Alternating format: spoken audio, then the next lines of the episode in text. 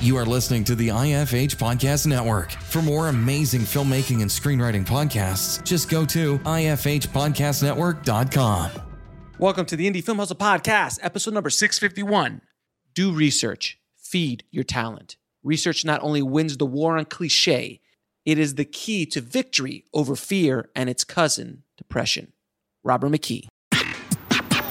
Broadcasting from the back alley in Hollywood, it's the Indie Film Hustle Podcast, where we show you how to survive and thrive as an indie filmmaker in the jungles of the film biz. And here's your host, Alex Ferrari. Welcome, welcome to another episode of the Indie Film Hustle Podcast. I am your humble host, Alex Ferrari. Have you ever wanted to learn from a Hollywood blockbuster screenwriter or even an Oscar winner? Well, I wanted to put together a free three day screenwriting video series taught by legendary screenwriters David Goyer, from, who wrote The Dark Knight, Nia Vardalos, who wrote The Big Fat Greek Wedding, Oscar winning Callie Khouri, who wrote Thelma and Louise, and Oscar winner Paul Haggis, who wrote Casino Royale. If you want access to this free class, head over to bulletproofscreenwriting.tv forward slash free. Today's show is also sponsored by Rise of the Film Entrepreneur, how to turn your independent film into a profitable business. It's harder today than ever before for independent filmmakers to make money with their films. From predatory film distributors ripping them off to huckster film aggregators who prey upon them, the odds are stacked against the indie filmmaker. The old distribution model of making money with your film is broken and there needs to be a change. The future of independent filmmaking is the entrepreneurial filmmaker or the film entrepreneur. In Rise of the Film Entrepreneur, I break down how to actually make money with your film projects and show you how to turn your indie film into a profitable business. With case studies examining successes and failures, this book shows you the step by step method to turn your passion into a profitable career. If you're making a feature film, series, or any other kind of video content, the Film Entrepreneur method will set you up for success. The book is available in paperback ebook, and of course, audiobook. If you want to order it, just head over to www.filmbizbook.com. That's film, B I Z, book.com. Today's guest is Chris Vander Kaay, and he is the writer of the new book, spoiler alert, The Badass Book of Movie Plots. And he sits down with his co authors to break down 38 Main Street movie genres like teen sex comedy, buddy action comedy, film noir, detective thriller, alien invasion thriller, and just a ton more. And the book is not written as like your standard uh, screenwriting book. He does everything through illustrations. And it's not only very educational, but extremely entertaining and very hilarious to look at. Because when you start looking at all of these cliches, it really does make you think about how you're writing because sometimes we fall into the vicious pit that is cliche in all of our writing. And this kind of really points a spotlight on specific genres. So if you're writing a buddy action comedy, probably good to read what these cliches are and maybe how to avoid them, how to twist them, how to make them a little bit, you know, more unique to you and your story. It just really is a wonderful a resource for screenwriters and filmmakers in general. So, without any further ado, please enjoy my conversation with Chris Vander Kaay. I'd like to welcome to the show Chris Vander Kaay, man. How are you, sir? Not too bad. Thanks so much for having me on the show, Alex. I appreciate it. Uh, thank you for thank you for being on the show, man. Uh, you have a, a really cool uh, idea for a book, and as a, and it, it's really beautifully laid out. Can you tell the audience what the name of your book is? Yeah, it's called Spoiler Alert: colon uh, the badass book of movie plots. And um, if I had to sort of encapsulate it, I guess I would say that it's sort of an infographic style template uh, that walks you through the tropes and the cliches and the the framework of a lot of well known sort of popular Hollywood genres. Now, in, in the book, you talk about the the, the good bad film. Uh, can you can you give me your definition of a good bad film? Yeah, the difference, I guess, the difference between a bad film and a good bad film is that um, both of them might not be great movies, but uh, the ones that are good bad films are still enjoyable, mm-hmm. even if they're not particularly uh, excellent. That we wouldn't necessarily necessarily reward them with awards or anything like that, but they're still fun to watch. We we kind of call them comfort food movies. You know, you kind of go in knowing what you're going to expect, and as long as they don't just um, horribly insult you, or if they do insult you, it's it's um, fun and they're aware of it, then there can be a fun to it. Um, we, uh, Kathleen and myself and Stephen, Kathleen Fernandez and Stephen Espinosa, my co-writers, we're big fans of horror films, and an awful lot of horror films are what you would consider comfort food movies. Mm-hmm. Um, they're not going to win any awards, but they're they're fun, and even if they are sometimes riddled with cliches, they're they're still a blast to have. And so the reason we wrote this book is it's kind of uh, lovingly pointing those out and having fun with them, but at the same time, hopefully also being instructive in a sort of a I don't want to say like in a negative instructive way, but in a way that we're saying watch out for these traps. It's easy to fall into these, you know, take an extra, you know, take an extra pass at your story and see if there's a way for you to avoid some of the pitfalls that a lot of these movies have fallen into. So as far as good bad movies are concerned, I mean, my favorite of all time is The Room. Because uh, it is, I mean, it is as perfect of a bad film as you can get, and I always, I always tell people like a good bad film is it's oh, if you try to make a, a, bad film like like a cult favorite like a you know and I've seen those movies that they try to do something like they know they have the intention of making a bad movie kind of like Sharknado which kind of mm-hmm. which kind of took its own that just I mean you can't really beat the tornadoes and sharks. I mean I mean it's such a bad concept that it was they knew exactly they were self-aware. The best good bad movies are the ones that are not self-aware that authentically feel like they were creating cinema. And the room is the pure definition of that for sure. I mean, one of the things we always talk about when we talk about these kinds of movies is that there needs to be some level of sincerity mm-hmm. to the badness in order for us to be able to enjoy it. Because when you are cynically making a bad movie, in some ways, especially to to you and to me and to other filmmakers, it feels insulting. Because it's mm-hmm. like there are a lot of people out there trying to make good movies. Mm-hmm. So when you're taking up m- money and time and resources and intentionally making something that you think is a laugh or a throwaway, uh, it, it it feels kind of hostile to people who are working so hard to try and make it in this industry. But when you get a sincere filmmaker who was trying and just it's there's something about the way that they made the things. There's there's a, a humorous ineptness sometimes that um but but it's never cynical. They were really trying and they really love movies too. And there's something endearing about that. That's what like one of my favorite movies of all time uh filmmaking movies of all time is ed wood. Because you watch ed wood which is not a it's not a bad movie. It's a movie about Ed Wood, who was considered one of the worst directors of all time. Mm-hmm.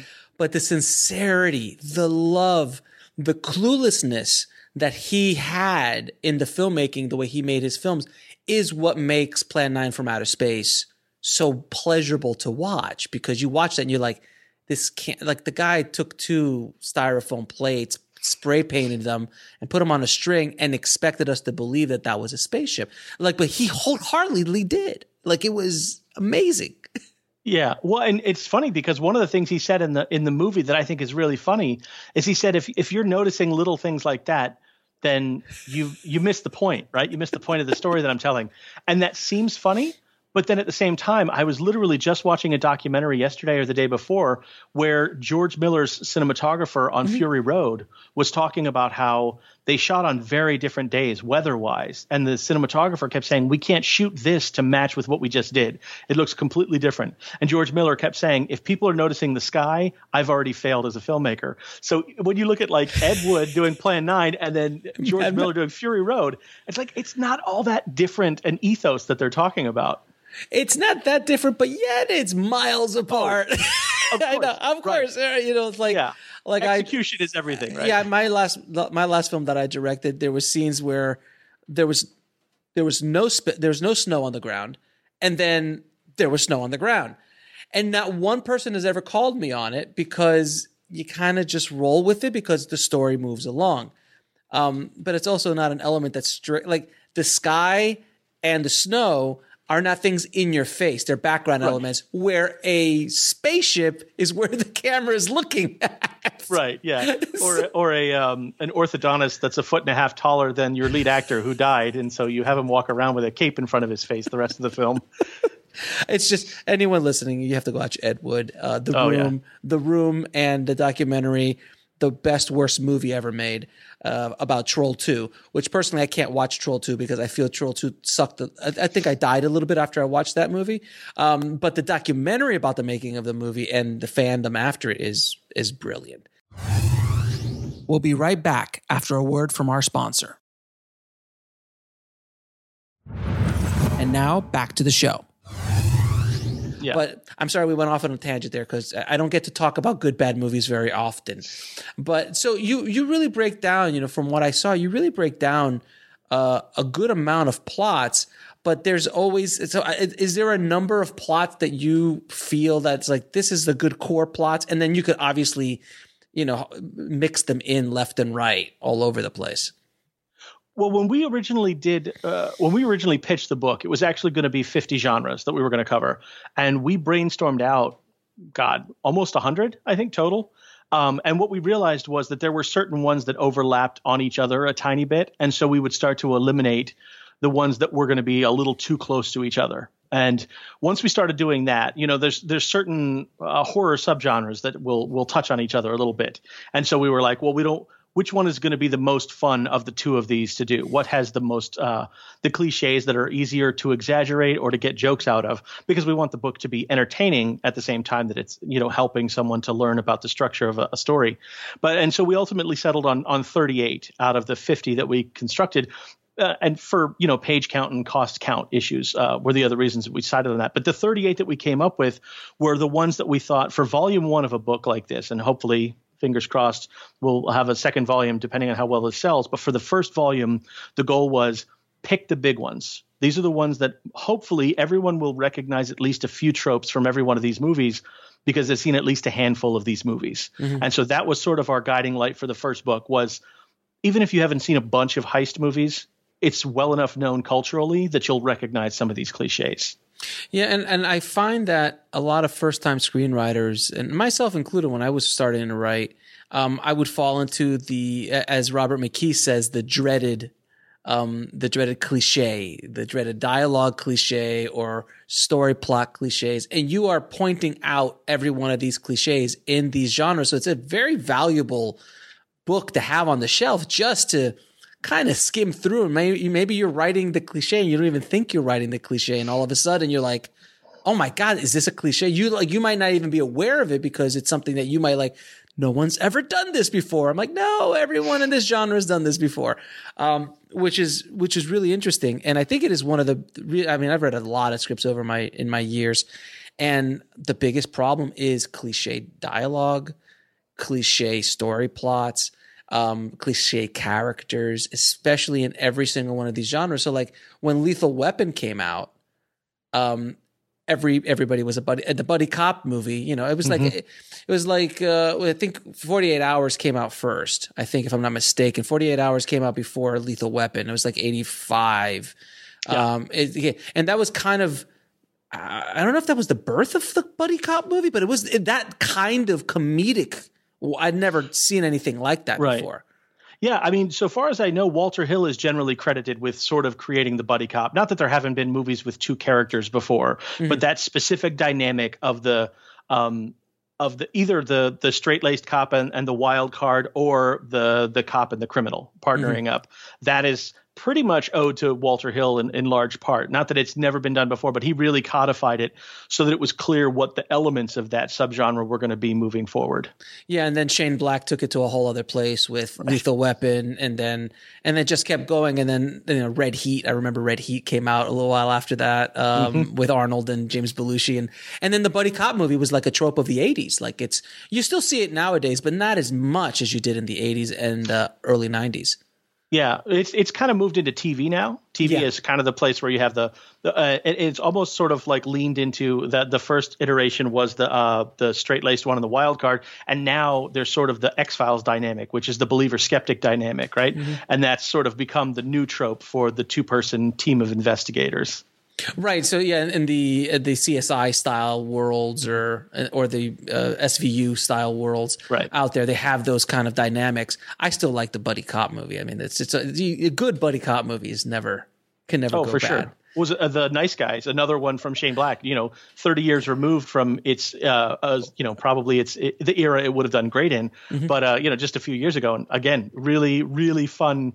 It's so it's such a simple construction, but if well executed, can be so fun and, uh, and super entertaining. And it didn't do as well as it should have. I mean, no. it's just a different time. This, this this time is not for that kind of film as much anymore, unfortunately. But I think you're right. TV is the place for genres like that. And I think writers in general understanding these tropes. That's why I think your book is so valuable, is because you like you just don't analyze. You generally, you, not you, but like writers don't go into a genre and start analyzing the the bad stuff, the the tropes, the mm-hmm. the cliches. You don't do that, but you have this like little guide that can kind of go in there. By the way, guys, I make no money by promoting this. I just think it's a cool idea um, because I'm like, oh, this is this is kind of smart, and the way you did it with the infographic kind of way is even even so much cooler because you're just like I looked at, I was looking at, it, I was like, that's that's just kind of cool the way you laid it all out.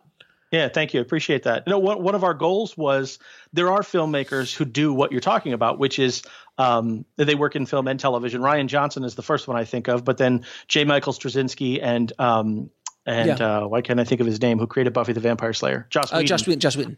Yeah, they both studied very strongly the genres that they worked in specifically so they could figure out how do I create something that seems like it's heading in the direction would expect so that when I do something completely different, it totally catches you off guard. So in a way, they were very smart because instead of just trying to do something different, they knew what was already expected and sort of headed in that direction so that when they finally do take that surprise left-hand turn, it's that much more powerful because you'd already been roped into thinking you were going down a specific path, much and like the, Rian Johnson does in Knives Out. Right, exactly, and the uh, which was so great. I love Knives yeah. Out. But if let, us analyze Buffy for a second, which you know I love. I, I, I saw Buffy in the theater. I'm a little older, so I've, i remember seeing Buffy when it came out with Luke Perry and Kristy, Kristy, Swanson. Um, and then when it really took off when he had control, complete creative control with the show. Mm-hmm. But he, I saw many interviews with him about that genre, which is like, oh, the vampire slayer is usually Van Helsing. It's usually some big muscular dude fighting Dracula or fighting, you know, these big things. And he's like, what if it's the victim that usually they're being saved from? How about if the victim is the slayer? Which is, and he's like, and then made it so more ridiculous calling her Buffy, the vampire slayer, which in general, it's just a weird, wonderful name. And then it just created this whole um, this whole world, and he did he turned it on its head. And I think good, uh, good creative writers can turn a whole genre on its head. I mean, Tarantino has made a career out of that, yeah. um, and and Josh as well.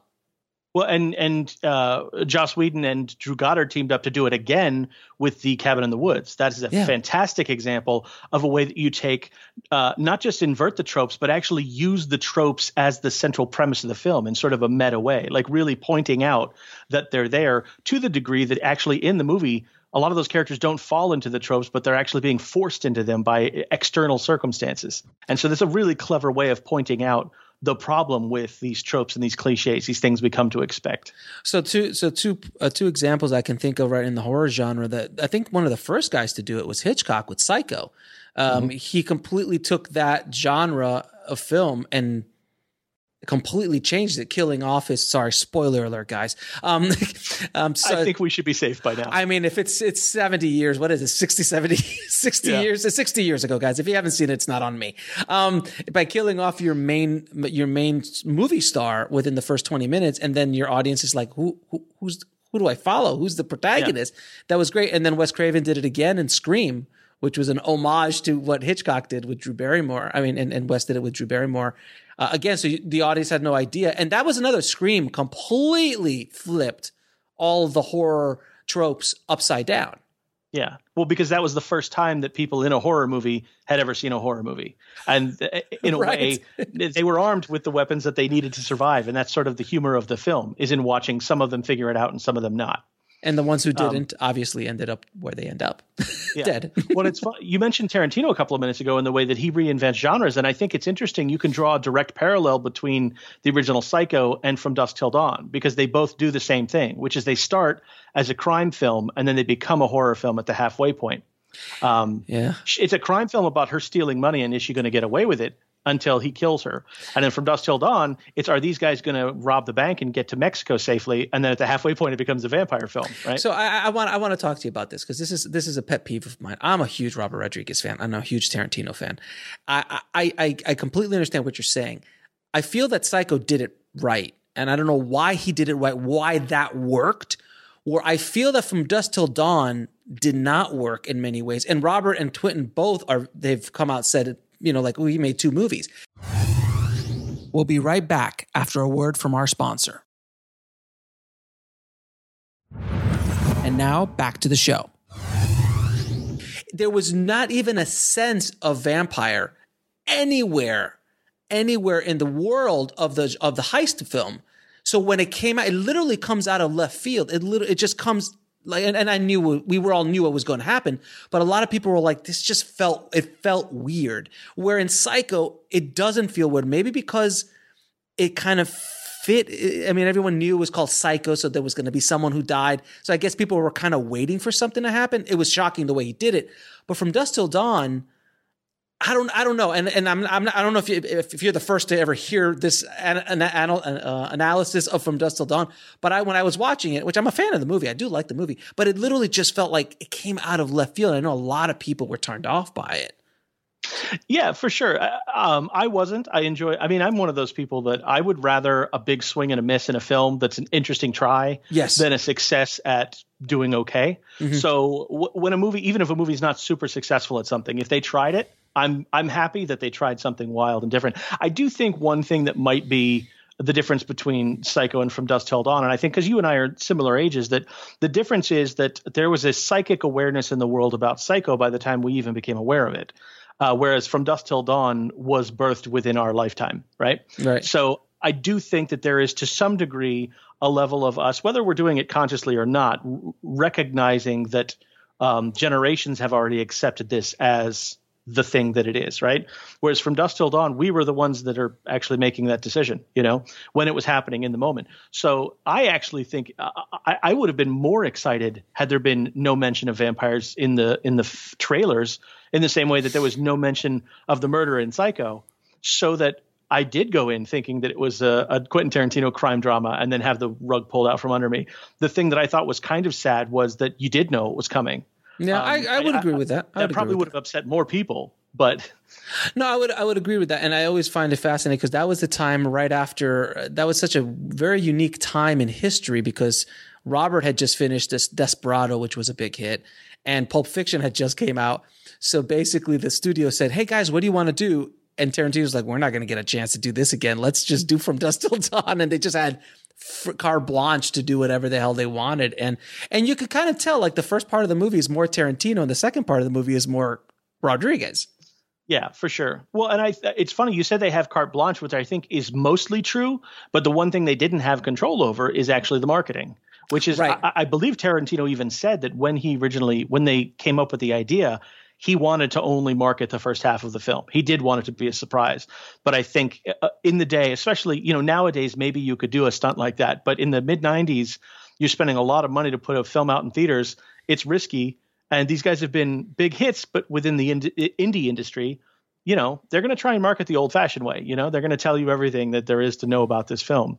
Yeah. And so I, I, would be curious to know, you know, what the thought experiment would be of how the film would have been received if everybody went in not knowing that it became right. a supernatural horror film at the halfway point. And, and, to be fair, I mean, it did spawn two sequels and a show on El Rey. So it, it's yeah. done okay. I mean, it's, it's not that it's not done well. It's done okay uh, without, any, without any question. So I wanted to kind of go over some of the tropes of certain genres genres. I, I saw the list of, genre, of, of genres, and I want to hear some of these, and they're, and they're not the usual ones. But the first one, obviously, is the slasher film.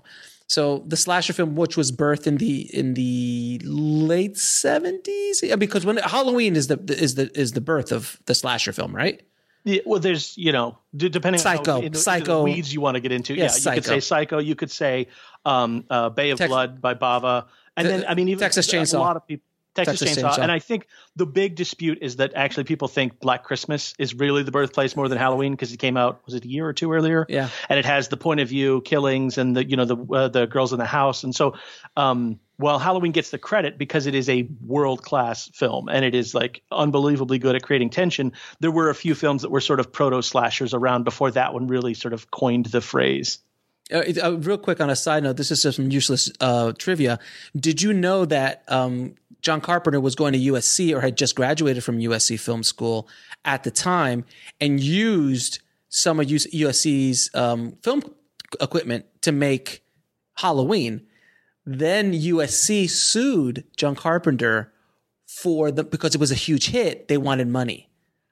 and John Carpenter never forgave them for that. That was because you know, can you imagine like a student all of a sudden? It was a monster hit. I mean, it was a Oh, mon- yeah. it was a monster hit.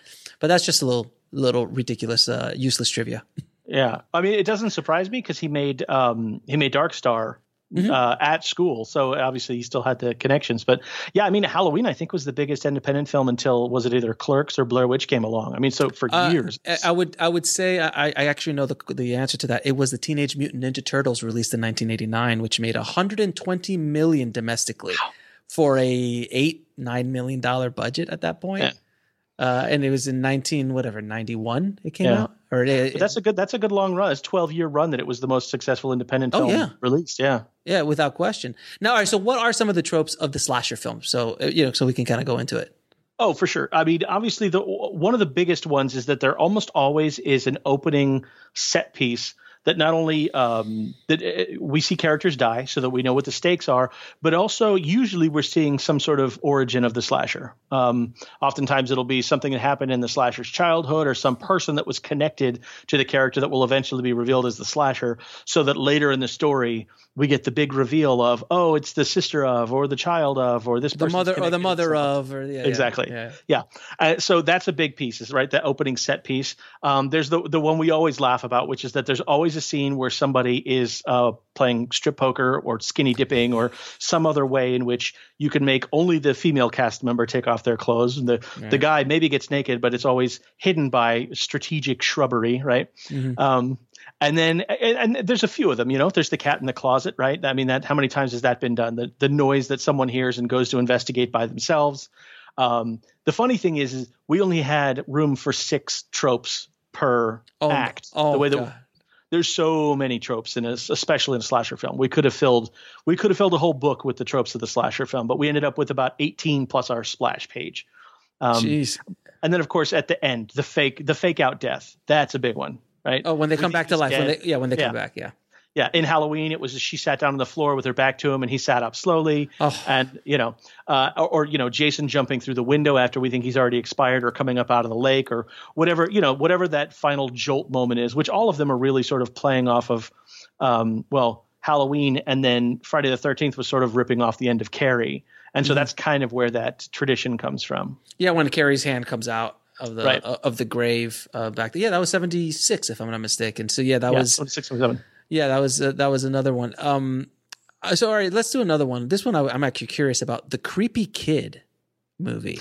Yeah, That's So not that a genre. That's not a genre that's abused as much. No, not so much. It's interesting because a lot of these genres are cyclical, right? They'll be super popular for a short time and then they'll vanish and they'll be gone for a while and then something resuscitates them. I mean, we were just talking about Knives Out. When was the last time we saw like a big budget, uh, star studded murder mystery, you know, Yeah. like one of those manor home stories like Clue? It had been years. And then this one comes out. And I think the same thing is true of the Creepy Kid movie because they were big in like the 50s and the 60s. And I think a lot of that had to do with sort of the uh, symbolic struggle of the the breaking of the home, right? Because of the uh, the war uh, effort, and then fathers coming home damaged, and then you know divorce becoming a thing in, in American culture. And so I think a lot of that was speaking to that. But then they did start to pop up again in the 80s and 90s, um, you know, films like The Good Son and things like that. And then I do think we had a couple of years back, there was a, uh, there's a short time where we're getting a chunk of them again. We got uh, Orphan, which was pretty Yeah, fun. yeah. Um, and then I think Vera Farmiga was in that, and I think she was in one other one too, maybe with Sam Rockwell, where they were parents. Um, yeah. Oh God, what was that movie? Um, Jo- yeah, Joshua, I think. yeah, yeah, yeah. Um, yeah, but and every once in a while you'll just get like a, a, a sort of a small batch of them, sort of popping back up, and for whatever weird reason, that that's the way that the systems work, you know, where we're cyclical, and then suddenly this thing sort of organically just resurfaces. and that's another that's a genre that is like i said is not a genre we see very often. So that is something that could make your story as a screenwriter pop out a little bit. Because if you make a slasher film uh, you know it, it- there's a million of those. And and um, they're not as popular anymore. Slasher films are not as popular anymore unless you make a self-aware 80s slasher style film which is something that a lot of filmmakers do now to, to pay homage to the 80s um, slasher films but the creepy kids genre is not it's not done very often. So if everyone listening out there, if you're making a horror movie, a creepy kid, you know, a creepy kid ghost story would probably not be a bad thing to do. Yeah, for sure. And uh, one of the things that's good about the creepy kid genre is that it just has sort of built-in creepiness because if you cast the right child, oh. a lot of your work is done for you, you know. We'll be right back after a word from our sponsor. And now back to the show. Yeah, yeah. Well, like uh, Sixth Sense, which was like a twist on the creepy kid movie, because he yeah. he wasn't the bad guy, but he was still kind of creepy. yeah, for sure. Yeah, you go back and forth for the first act of that movie about what's what's this kid's deal. Oh, exactly. So, what are some of the tropes of that of that genre? Uh, so one of the one of the big tropes that comes up is oftentimes it's a, a childless couple, right? Is going to be part of the center because they're going to be bringing a child into their life, right? Either we meet them before they've had their own kid and then they have a kid, a la Rosemary's Baby, or uh, like um, or I guess the Omen too. But then you have other movies where you're adopting a child, right? You're bringing a child that didn't uh, that, that is not your child, and you're adopting them, bringing them into your life, and then realizing that because you didn't raise them, there are secrets that this child has that you didn't know about. Um, but it's almost always that there's some sort of secret about your child, right? In Rosemary's Baby is that it was the son of Satan. In The Omen, same deal. Um, but in in Orphan, actually, I don't want to spoil Orphan, so I won't say what the twist yeah. is in that one because it's mm-hmm. pretty fun. Mm-hmm. But it's almost always there's some sort of secret revelation we don't know, and when we find that out, um, you know, it hits the fan. Um, it's either that or the other cliche sometimes is that one of the parents seems to know that something is going on with their kid, but nobody else believes them because it's just an innocent little child, right? Mm-hmm. And so there's that element of the like, oh, you know, Susan couldn't possibly be doing that. There might be something wrong with you, dear, right? And almost always it's the mom, right? Because we're gaslighting the mother for having any question about being a loving mother. You know, that's where that sort of 50s, 60s ideal comes in. And there was that movie that came out a few years ago, which was the a combination of the creepy kid superhero genre.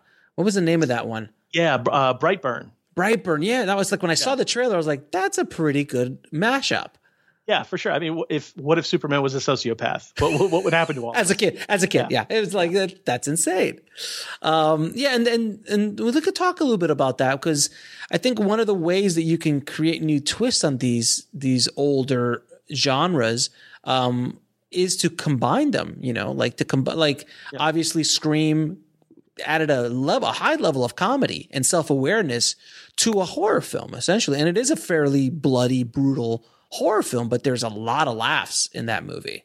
For sure, yeah. I mean, I, I feel like oftentimes horror is the genre where the most experimentation gets done, and then it just sort of filters out eventually into other arenas and i think it's because you're allowed to get away with a lot more in horror mm-hmm. but definitely i mean one of the things we've always talked about i have been a screenwriting professor for a few years and even before that when i was just a writer um, i would always talk to people about the idea of the power of crossing genre means you had expectations, but now that you've joined those expectations with an arena that has other expectations, you've now created a circumstance where your audience doesn't know which set of expectations to look for. And that's powerful because it means now you have the element of surprise back in a way that you didn't if you were just working in the one. Right. So it's like the comedy, the comedy buddy cop movie versus the a little bit more serious buddy cop movie with some comedic elements. So like Lethal Weapon arguably has some funny scenes in it, but it's pretty dark. I mean, you meet Martin Riggs and he's got a gun to his mouth. I mean, it's it's mm-hmm. a it's a fairly dark film, but then you got 48 Hours, which is a straight up comedy with action elements in it. With that, yeah, and I think the genre obviously goes. Uh, it's it's flexible. Most genres tend to be kind of flexible about mm-hmm. what you can, and so you'll have uh, ones that go to the more dramatic or the more serious, or the more action oriented, or the more comedic. Um, and I, I think that's one of the great things about genre is the elasticity. Like how far can you take the framework of this one kind of thing that we've already codified? How far can you stretch that before it snaps? You know, before it becomes another thing. Like I used to joke about the problem with drama is it's the most uh, recessive genre, right? If you put enough jokes in a drama, it's a comedy, drama goes away, right? You put a time machine in a drama, it becomes a science fiction film, drama goes away. So there's this running joke that like drama is the least interesting genre to work in because it's so easy to turn it into something else by just adding one thing, you know? Right. So yeah, I mean, Back to the Future is a, a sci-fi. I, I, it's it's funny. I wouldn't call it a comedy but it is funny and, and it's heartfelt and there's there's a there's drama in it and but it's a it's a sci-fi film. It's a sci. Well, well, how would you genre I mean, that? What kind would, of genre? For sure, it's science fiction. But if I had to stick it in another genre, I would say it's the coming of age comedy for sure. And it's it's almost sort of 50-50 because there's a storyline with him and Doc Brown that's almost all science fiction, and there's a storyline with him and his dad and his mom, which is almost an all um, coming of age story you know, obviously with a, the thread of the the time problem within it. But uh, that's one of the things I loved about it. And it was the 80s was really where the idea of cross genre or cross pollination of genres kind of came in because you have all these film students who were coming out uh, having studied genre for the first time. It's like the 60s and 70s and 80s, these filmmakers were going to film school for the first time. So they're the only ones that ever had the conversation about what genres are, what what elements codify them, right? The generation before them was the ones that were actually inventing them, right? Your John Fords, they were building genres. They weren't defining them. They were just making them. And then and, generation and, after. And then also this the film school generation didn't really cross genres too much. Spielberg, Lucas. I mean, I mean, Lucas did with sci-fi, sci-fi action adventure, um, and Indiana Jones was kind of like that serial adventure. But like you know, Taxi Driver, pretty straightforward. Raging Bull, pretty straightforward. Right. A Godfather, pretty straightforward. You, you know, they, they, weren't as cross genreing. They weren't combining genre as much in the seventies. Well, I, I, agree with you. In the eighties, they did. Yeah, Spielberg's interesting because he kind of has a foot in the seventies and the eighties, right? Uh, most yeah. of the other guys you mentioned were were late seventies, right? Your right. Coppolas and your Scorsese's, and those guys are more um, sort of uh, traditional in the the shape that they put their story in. Where Spielberg, while he came up in the same era and did some stuff early on that maybe falls directly into a genre. So I think you know Jaws and Duel are pretty clear what those are. But Close Encounters, to, yeah, Close right, Encounters, exactly. ET, ET, but ET is a coming a coming of age exactly. sci-fi. Yeah, and for sure, and I think it was it was Spielberg's influence both as a as a director, but mainly as a producer, uh, working with guys like oh. Robert Zemeckis, Joe Dante, big in a big way. Oh yeah, Joe Gremlins. Dante um, yeah. has a huge love for film, but also understands uh, the ways to play in different sandboxes. I mean, Gremlins is a perfect example. It's a horror film, it's a Christmas film, it's a coming of age film, it's a comedy, right? Uh, yeah. It covers a lot of ground. Goonies, yeah, I mean Goonies is an yep. adventure coming of age comedy. For sure uh, as well. Eh, it, it, eh, you just don't. I'm trying to think of films in today's world that kind of does that.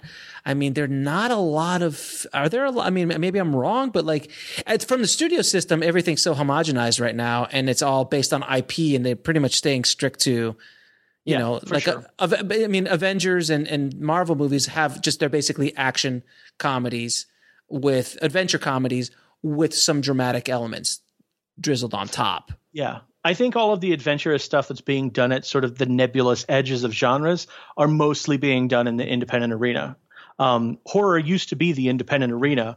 Um, it has, you know, since the late 80s, I would say, become more respectable and become more of a studio thing. Uh, but it, horror has always been sort of toying around with that stuff. Recently, other genres, like especially the, I guess you would call it the indie drama world or the, the indie world, has sort of taken on that mantle now because when you're spending at least 150 million dollars on a movie, you're not allowed to experiment. The people paying for it won't let you, you know. And the mid-budget movie is gone, so it's only small budget movies that can have the risk of doing something daring anymore. Right, and yeah, the, the days of the 18 to 20 million dollar Goonies is gone. Yeah, no, it's, it's unfortunate because it's now the the 18 million dollar Goonies is now a 40 million dollar season of Stranger Things on television. It's right. not a movie at all. Right, and that's where you can make the uh, more money. I mean, in all honesty, you'll make more money on that in that business model than you will, and more creative freedom than yeah, you. For, oh, for sure. With, Weirdly, without, it has shifted now. Yeah, that there's more there's more creative freedom in television storytelling than there is in uh, theatrical storytelling to a degree. Now, um, the Christmas film, uh, which yeah. we we were Christmas film has a lot of tropes in it, uh, and I'd love to talk about it because it's it's a genre I've seen grow exponentially in the in the last four or five years, where I'm seeing because Hallmark and mm-hmm. uh, was it Hallmark and Lifetime have their you know they just they're just spitting these things out all day, and now Netflix as well is spitting these things out. A perfect example was the um, Gremlins uh, which is I forget that is a Christmas movie.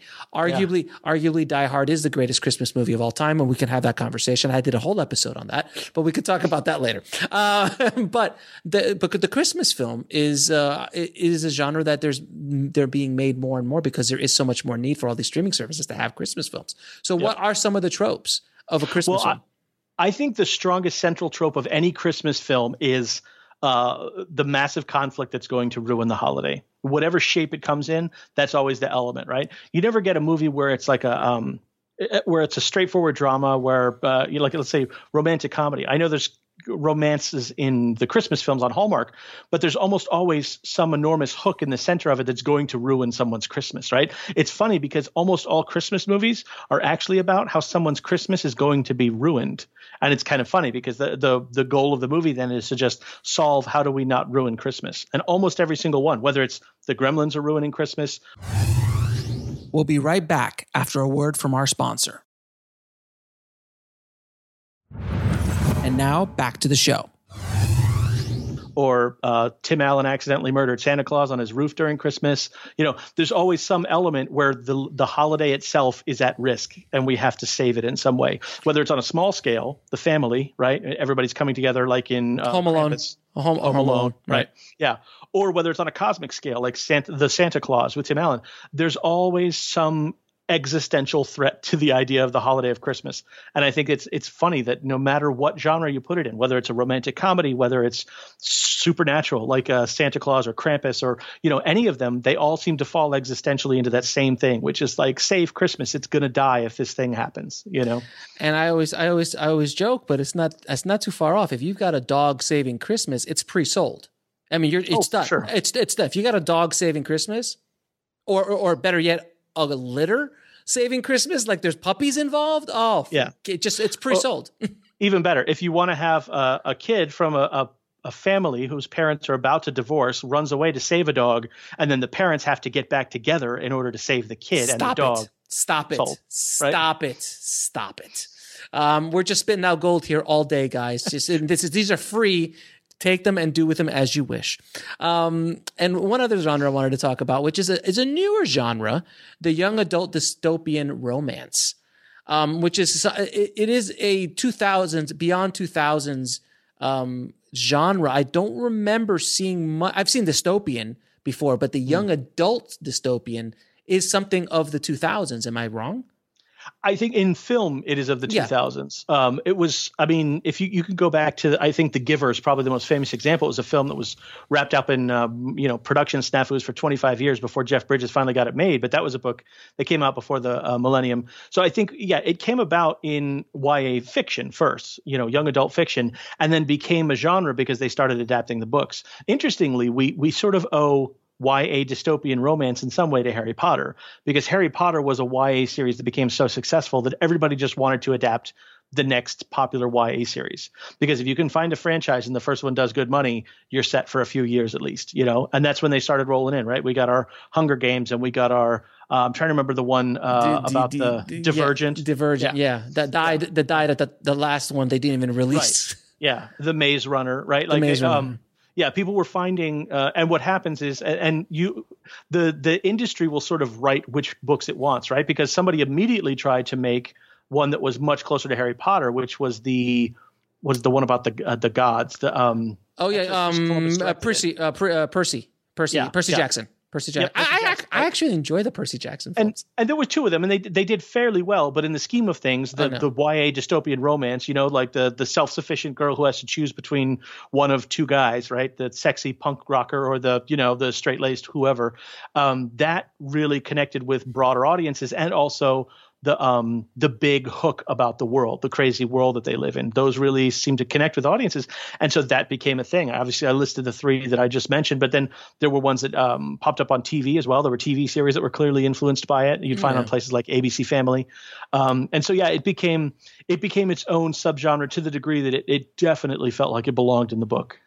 Yeah, it, it it is a it is an interesting genre. I mean, Twilight. Let's not even get into that that debacle. Um, sorry everybody out there. I'm sorry. I saw Twilight, and I I mean, you don't introduce the villain till the last 20 minutes. I'm sorry. You you've lost me. It's just very upsetting. Um, you're staying quiet. Do you agree? Do you disagree? No, I the, I always uh, I always say that there there is an audience for every movie. Fair enough. just because I'm not it. So to be clear, I'm not it.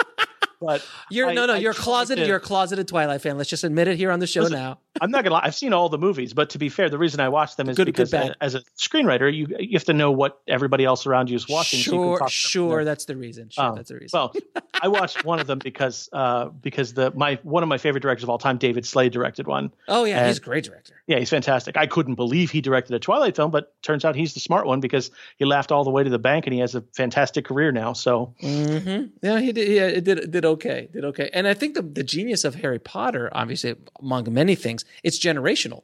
You start with the character when he's a when he's what in first grade essentially, and then you take him all the way through high school or, or the equivalent of. So, I mean, that was just a money making money printing machine.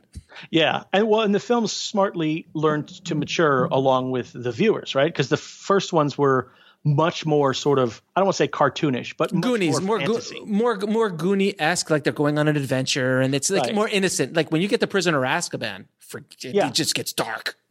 Well, I mean, the smartest thing they ever did was to hire Cuarón to take them from childhood to adolescence because he understood how to sort of muddy the waters of the world and make it feel, even though it's fantastical, it still feels all, there's some sort of realism to the the way that he photographed it, you know. So it starts to become higher stakes, and and then in the fourth one, a character actually dies, and we have to see the ramifications of that. And so the film sort of matures, the franchise matures in the way that the people reading them would be maturing or watching them. And uh, fun fact: the guy who dies in uh, Goblet of Fire is now our new Batman.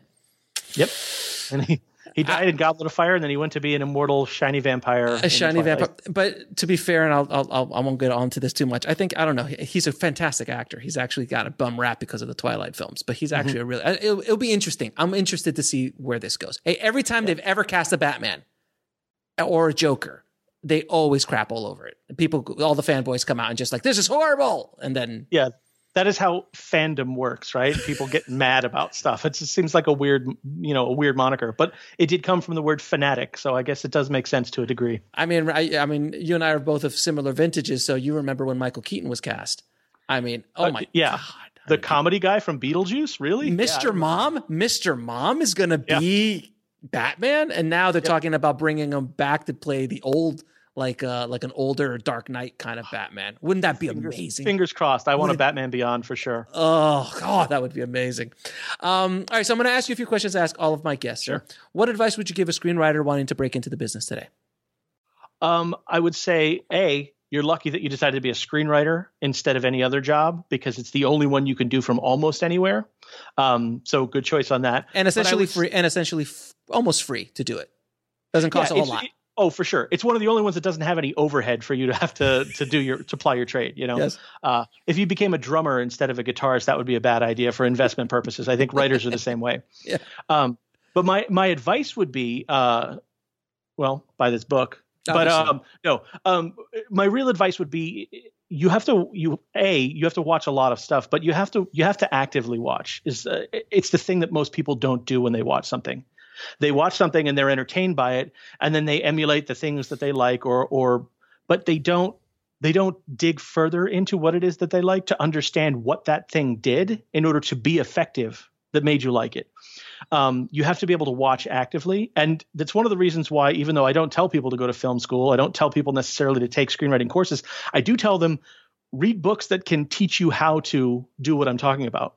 And it can be in any way. You can learn how to do analysis from reading books about literature and things like that. But learning how to do analysis of a film is super important for writers because you have to you have to be able to create a thing that will capture the spirit of a movie in the heads of every single person who wants to make the movie but hasn't made it yet. And that is a very difficult task. So you have to understand how to be able to push all the buttons in someone's brain so that they get a sense of the movie in their head and that it excites them enough that they want to go and make it. So learning how to do the the deep dive on a film, watch something, enjoy it the first time, but when you watch it the second, the third time, watch it with an eye towards how is this film doing what it does, not just I like this film. And that's not always a tough thing to do to separate yourself like that. Wouldn't you agree though that it is tougher than ever to be a writer in the sense that we as an audience are so much more savvy, so much more educated in what story is, like things that I saw in the 80s you know, when Bloodsport came out, Bloodsport was the greatest action film ever made. Right. Um, for my time and my age. Uh, but now, you know, there's you got another 30 years of just story, story, story. And now kids coming up are literally got every film ever made, every TV show ever made on at the at the tip of their, of their fingers. So as a writer, you've got to be so much better and so much sharper uh, to tell a, a, compelling story that people will not just go, "Oh, I've seen this a thousand times." For sure, uh, but I will also say that all of those uh, let's say when we're talking about the movie from the 80s, right? We're talking about an action film. Everybody watching it wasn't exposed to the entirety of the uh, action canon that we've seen, mm-hmm. but neither were the people writing it, right? Right. So the idea is that writers have the same responsibility now that they did then, which is to know what's already happened and how you can move it further down, right? How, how you can take it in the next step the thing I love about Rian Johnson is that he's really good at that. He understands where he doesn't just write stories, he understands where the framework for the story and the understanding of the story exists in society now so that he can use that to further what it is that he's getting at with his story. We'll be right back after a word from our sponsor. And now back to the show. I mean, they were doing the same thing with the the film, uh, the well, I guess you'd call them the, what the film brats, right, from the '80s, uh, Spielberg and all of them. They were making their homages to '50s films in the '80s, right? That's what Star Wars is. That's what um, um, Indiana Jones is. But they were they were taking that and then they were turning it into something that would come out from the 80s and you just you have to be able to do the same thing now uh, yes it's more work certainly but in a way i think in some in some ways it feels more rewarding because when you think about oh, no one knew anything in the 80s going into a movie, right? So I can impress them pretty easily. If you can impress them now, it means you're pretty good. Yeah. Yeah. I mean, exactly. And if you, if you're, if you're really good now, you would have killed in the 80s. oh yeah, or you would have been so ahead of your time that no one got you. I mean, I, that happened to John Carpenter more times than I can count. Everybody yeah. thinks that the thing is a classic now. It bombed when it came oh, out. Oh, it's horrible. You know? Yeah, yeah, it so bombed. It's, it's bombed that, that, delicate balance, right? And yeah, exactly. You don't want to be too ahead of your time. Yeah, because um, it doesn't do him any good now that cla- that it's a classic because he still didn't make any money off of it. You know, right? But he's not bitter at all. Um, yeah. he's not bitter at all. Um, now, what is the lesson that took you the longest to learn, whether in the film industry or in life? Um, the ty- this is going to sound crazy for a writer. Uh, don't be uh, taken in by the tyranny of story.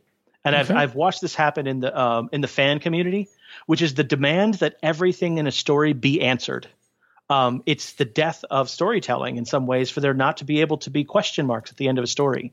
Everybody wants everything answered, and that in some ways kills the interest that you could. Like um, the best example I can use is um, the best way to explain it is to say when something isn't answered in a film, it doesn't mean it's unanswerable. It just means it wasn't answered.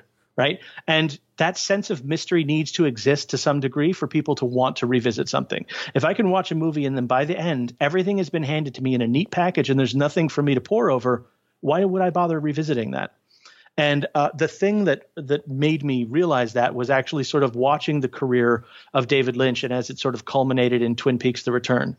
That show so brilliantly gave people answers that only revealed more questions that they thought they wanted um, answers to. Yeah. And and what was powerful about that is he did answer questions that he started asking in the late '80s with uh, the TV series, but more importantly, he had a conversation, he gave you an emotional experience, and he asked you a few more questions. And at the end of the day, that is what art should be doing, right? So don't feel so paralyzed by the need to answer every question about your story that you lose the emotional impact that's going to make it powerful and that sense of mystery or ambiguity that allows that thing to keep its life and vitality past the point that someone's even seen it once. Yeah, I, I, when you said uh, unanswered questions, I just uh, the first film that popped in my head was Inception you know the, mm the, the the the ending you're just like waiting and waiting and he cuts him like oh, oh like oh it was so good. Yeah and then forever even if people think they have theories about what the movie actually means because of that ending image it will always be discussed right? Mm-hmm. if we've been given the answer fine that would have been satisfying in the moment maybe but ultimately would that have been the best decision for the life of the film past the first time that you've ever seen it? And when the next generation of film gets to of filmmakers gets to watch it or critics get to write about it you know? That's where it's fun is where there are holes left for us to participate in that.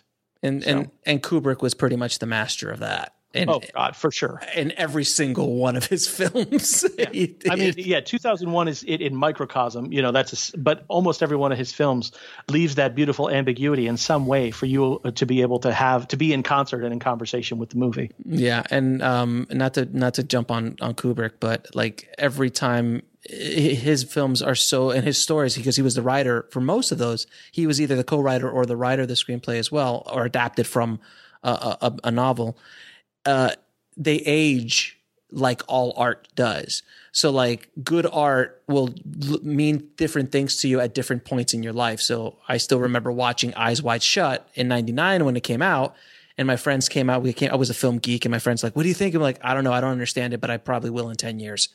And, and then, you know, once I was married and had kids and I watched it, I was like, oh, okay, I kind of get what you're getting. And then in about another 10 or 15 years, I'll watch it again and go, okay, Stanley, now I get what you were trying. so it's like great art does yeah. that. Great stories do that.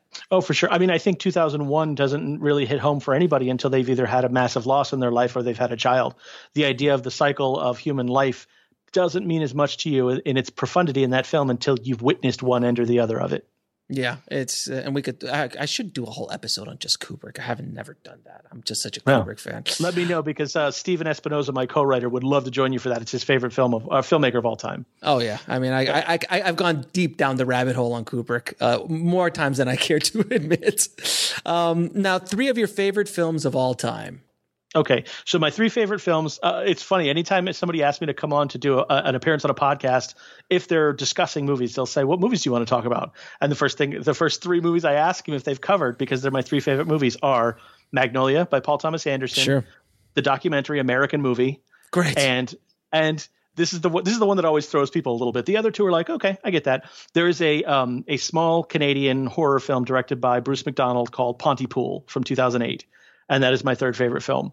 Uh, many people have not seen it. Those who have don't understand my love uh, of it, but I think any great, enterprising, independent filmmaker who watches that movie will be deeply inspired because it is a film that cost, I think, right around a million dollars, maybe. It basically takes place inside of a radio station in a basement in a tiny church in the middle of uh, Canada but it is one of the most beautifully shot films. It does so much with the budget that it has, and it's just endlessly clever. One of the things I always say as a writer is uh, ideas are the only thing that you can continuously produce for free in a film. Everything else costs money. And that movie had great ideas, crazy ideas in spades. And that's one of the things I always point out, like especially young filmmakers who are trying to put a film together and they got almost no money to scrape together. I say, well, you know, the idea is where it's at, right? That's the thing that's free. Find the thing that's going to get people talking. Usually it's in the idea phase. That doesn't cost you anything. Now, where can people find the book and uh, and pick it up?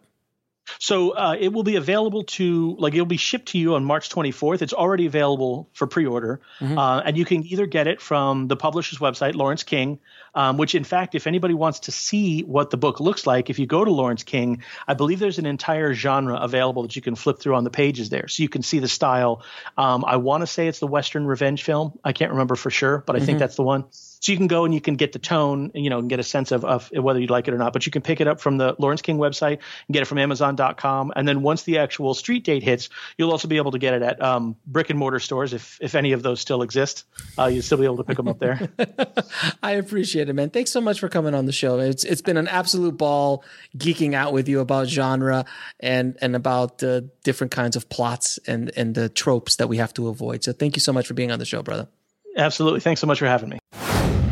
I want to thank Chris again for coming on the show and just turning a spotlight on genre cliches and how we can avoid them. So thank you so much, Chris. If you want to get a link to the book or anything else we spoke about in this episode, head over to the show notes at indiefilmhustle.com forward slash 651. And if you haven't already, please head over to filmmakingpodcast.com, subscribe, and leave a good review for the show.